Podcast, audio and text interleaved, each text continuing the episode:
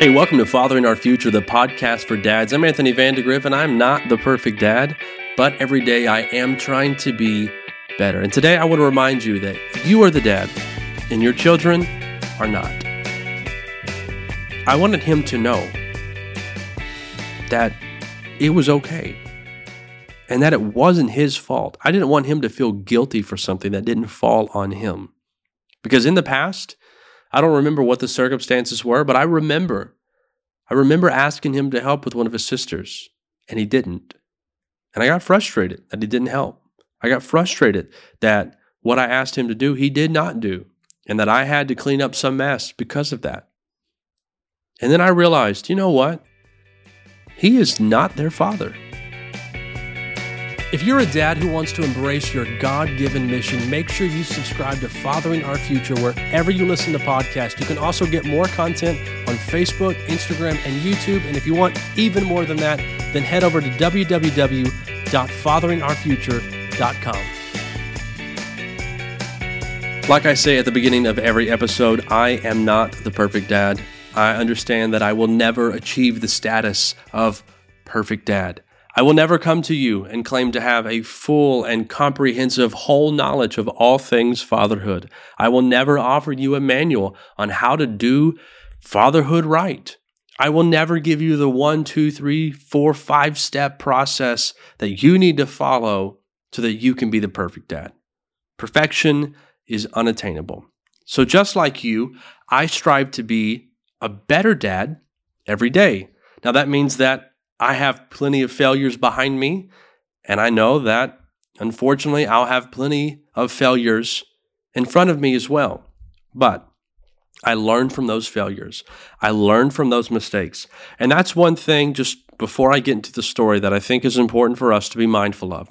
Failures are not a form of discouragement, they ought to be a source that we pull from for knowledge and for wisdom so that we can learn from those past failures and that we can make the corrections that we need to make so that we can have future successes. That's one thing that we need to be mindful of when it comes to our failures. But I have failed and I have reflected on those failures and I have learned some things.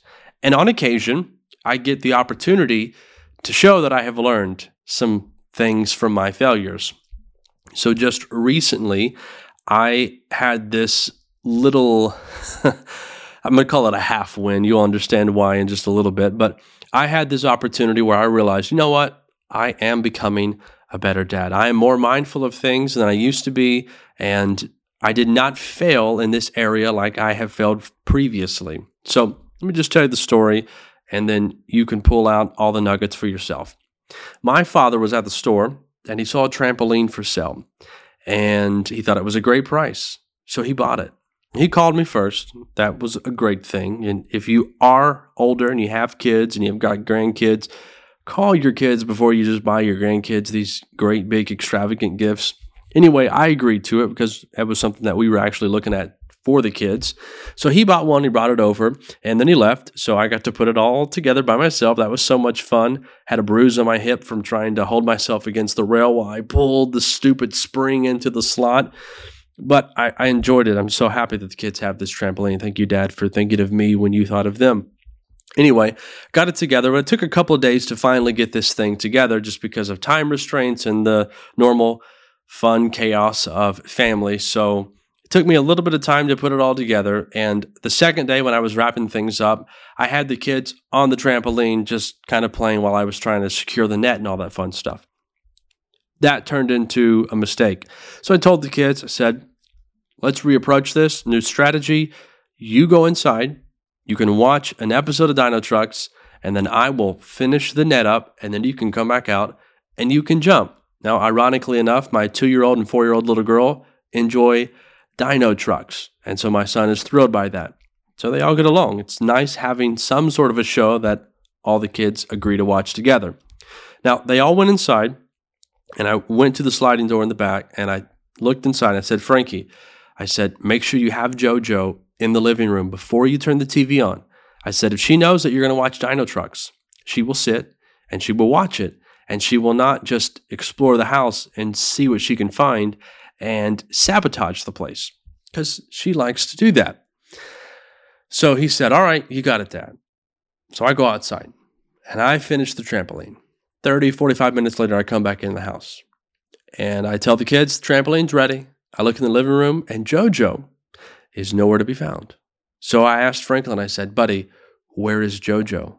His eyes get real big because he realized I was asked to help with her and I did not do it. So he said, I think she's upstairs playing in her room. So I run upstairs real fast because what I'm expecting to see if she's actually in her room is every wipe that we own that we keep in her closet all over the floor. And I don't just mean that she will open one pack and she will just go through the existing pack and pull out the wipes. She will go through every pack that she can because she likes to play mama and she interprets that as changing a lot of diapers. So I did not find her upstairs. Her light was on. The room was moderately clean, no wipes. That's what I was concerned about. And she wasn't there. So I look around just a little bit more, still don't see her. She's not upstairs. And I hear my son say, Daddy, I found her. So I start coming downstairs and I notice that she's got something on her face. And I get closer to her. And when I realize what is on her face, I realize where she has been probably the entire time. So I run into my bathroom, and there on my wife's vanity is just about every facial product that she owns smeared all over the countertop. It was a disaster. And that's another part of playing mama is that JoJo likes to be like her mama. So she will take things that are on her vanity that don't always go on her face, but she will put them on her face. Anyway, it was a disaster. It was a huge mess, and Frankie was a little concerned. Now, in this moment, historically, what I did at least once that I finally came to my senses on is I would have gotten onto my son. Frankie, why'd you let this happen? Frankie, I told you to do this. Why did you not do the one thing that I asked you to do? That's what I could have done, but that would have been a mistake because I'm the dad and he is a child. He is never responsible for being the dad to his sisters. He's a brother. Now, he is a wonderful big brother, even at six years old. 95% of the time, if we ask him to help, he does it, and he does a wonderful job at it. But 5% of the time, he's a six year old. And I have to understand that he actually is a six year old, and he is going to be a six year old little boy, and he's going to do what a child will do. And so when I noticed that he had some concern on his face, like this was his fault, this is when I stepped in and I proved to myself that maybe I am getting a little bit better as a father. I pulled him to the side and I said, Frankie, this is not your fault. I know I asked you to do this, but this is not your fault. JoJo did this. JoJo is my daughter. I'm her dad. You are not her dad. You are not responsible for her. She's daddy's responsibility. Don't feel bad. It's okay. This is daddy's fault. Daddy will take care of it. I wanted him to know that it was okay and that it wasn't his fault. I didn't want him to feel guilty for something that didn't fall on him. Because in the past, I don't remember what the circumstances were, but I remember I remember asking him to help with one of his sisters, and he didn't. And I got frustrated that he didn't help. I got frustrated that what I asked him to do, he did not do and that I had to clean up some mess because of that. And then I realized, you know what? He is not their father. He is not a dad. He is a little boy. He should not even know what to do. And the fact that he helps and the capacity that he does help is remarkable. This isn't on him. And I had to apologize to my son. And so let me wrap up this story and direct it to you. If you have never made this mistake, be mindful that you never do. Always remember who you are. You are the dad. And so your children are always your responsibility. There is never a moment that you get to wash your hands and say, you know what? I told the big sister or the big brother to take care of little sister or little brother, and they didn't do it. And now I have to deal with all of this. It's their fault. Never make that mistake because you and you alone are the dad. So don't make the mistake if you haven't made it. And if you have made the mistake like myself and you haven't apologized, I would do that as soon as you can. Apologizing to your kids does a lot for them. Not only does it help them deal with any potential trauma or grief that they still might toss around in their mind, but it also exalts your character in their eyes that much more. So go and reconcile whatever past failure you have where you've accused your child of doing something that you are supposed to do. Because I think about my situation with the story that I told you, I could have taken 90 seconds, come inside, and made sure that JoJo was in the living room, and then I would have had zero mess to deal with potentially. Potentially. But I'm fairly confident that if she was there, that would not have happened. I could have taken the time and I could have been the dad that I'm supposed to be, and I could have avoided the mess that I had to clean up. But I didn't. And because I didn't, I recognize that that falls on me. So if you've made the mistake in the past, don't make that same mistake again. Take responsibility for your actions. Nobody wants to be, and nobody needs to be the type of person who always shifts the blame to other people there are people that I have worked with who have been over projects and the projects have not been completed when they were supposed to be. And when confronted about the failure, they would say, Well, you know, I did everything I was supposed to do, and I worked through all these other uh, circumstances that were chaotic, and I still did what I was supposed to do in spite of all of that. But so and so didn't do this, and so and so didn't do that, and then this happened, and that threw that person off. And they never take any responsibility for the failure. They always just shift the blame. The problem is that when you do that, you become stagnant and you don't grow. You lose your ability to influence other people. And as dads, we cannot afford to be that type of person because we have to be growing.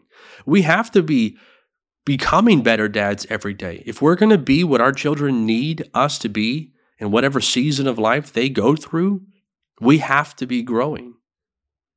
And we have to have our influence with our children. We are the most influential voice in our children's lives. And we cannot just give that away because we want to be selfish and act like we do no wrong and act like we make no mistakes. Don't shift the blame.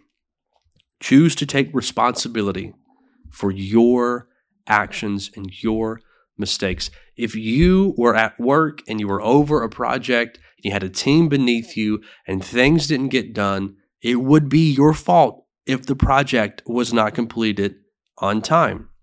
Now, you might have to have a conversation with a team member, but that's probably a conversation that you needed to have earlier on to say, hey, we're a little behind schedule. How can I help you so that we can get this portion of the project completed. And that is amplified in our role of dads because we are there to lead and to serve our children. If your child is struggling with something and they're supposed to be helping you with it, you as the dad should approach them and say, How can I help you with this? How can we work together to get this done? You are the dad you have to take responsibility. You have to bear the responsibility that comes with being a dad. So don't ever make the mistake of shifting the blame and pointing the finger at a child for not doing what you as the dad are supposed to do. Now, I told you at the beginning that this was a bit of a half win for me because, yes, I still had the mess. Yes, I learned some other things that maybe that extra 90 seconds of being a little bit more involved and making sure that everyone is where they're supposed to be, that would be helpful. But when the tragedy fell and the chaos started up, I was proud of myself that I was mindful of what was going on, that I had reflected enough on a past failure to realize I need to make sure that my six year old, that my little son realizes that he's not responsible for this because he's not daddy. He's just big brother. And he's a great big brother. And just make sure, make sure when you have that conversation that you don't tear them down. Don't use sarcasm. Don't be passive aggressive. Get over yourself. You know you make mistakes. You know you fail. It's a part of life. Don't act like it's that big of a deal. It happens to all of us. Again, failures ought not to be a form of discouragement, but rather they should be a source of knowledge and wisdom that we can pull from so that we can have future successes. So I wanted to share that with you, not to boast, not to brag. I am happy that I am becoming a better dad every day.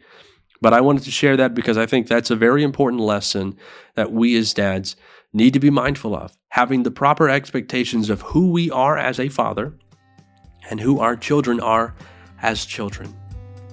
They are children, and we are dad. And we need to make sure that that's who we are always being. This is Fathering Our Future, the podcast for dads. I'm Anthony Vandegrift. Thank you so much for being with me, and I hope you will join me next time.